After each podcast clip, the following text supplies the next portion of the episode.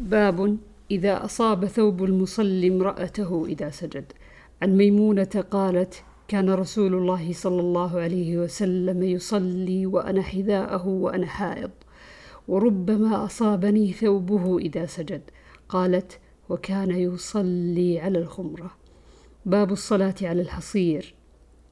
وصلى جابر وأبو سعيد في السفينة قائما. وقال الحسن تصلي قائما ما لم تشق على أصحابك تدور معها وإلا فقاعدا.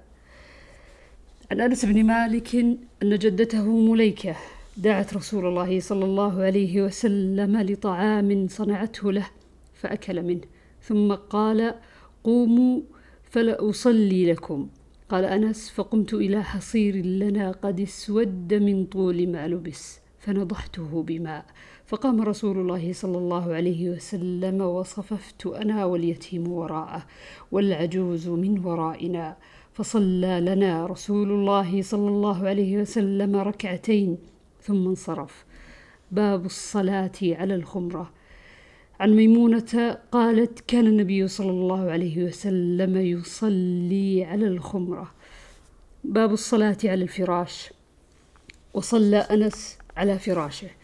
وقال أنس كنا نصلي مع النبي صلى الله عليه وسلم فيسجد أحدنا على ثوبه.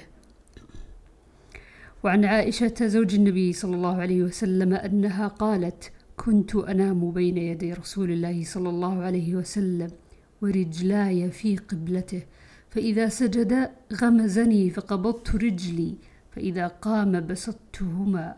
قالت والبيوت يومئذ ليس فيها مصابيح.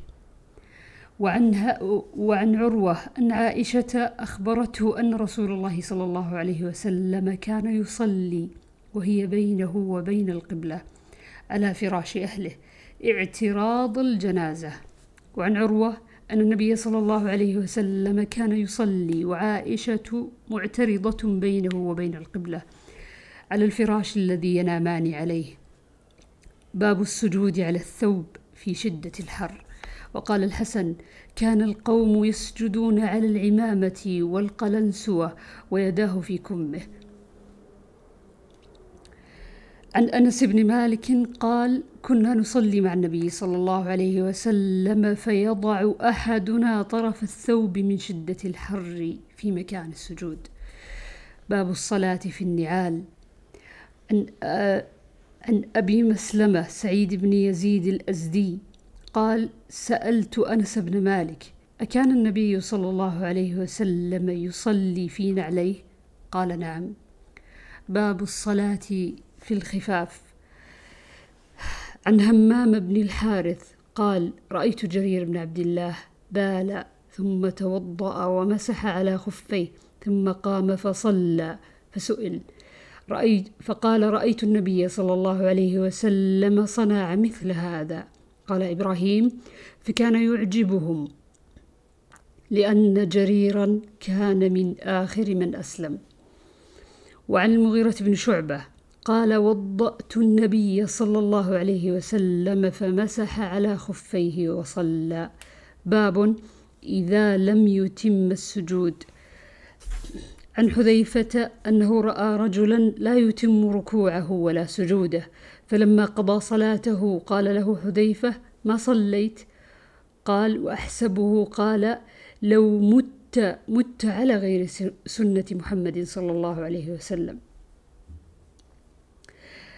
باب يبدي ضبعيه ويجافي في السجود. عن عبد الله بن مالك بن بحينة أن النبي صلى الله عليه وسلم كان إذا صلى فرج بين يديه حتى يبدو بياض إبطيه.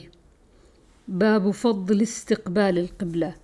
يستقبل بأطراف رجليه القبلة قاله أبو حميد عن النبي صلى الله عليه وسلم.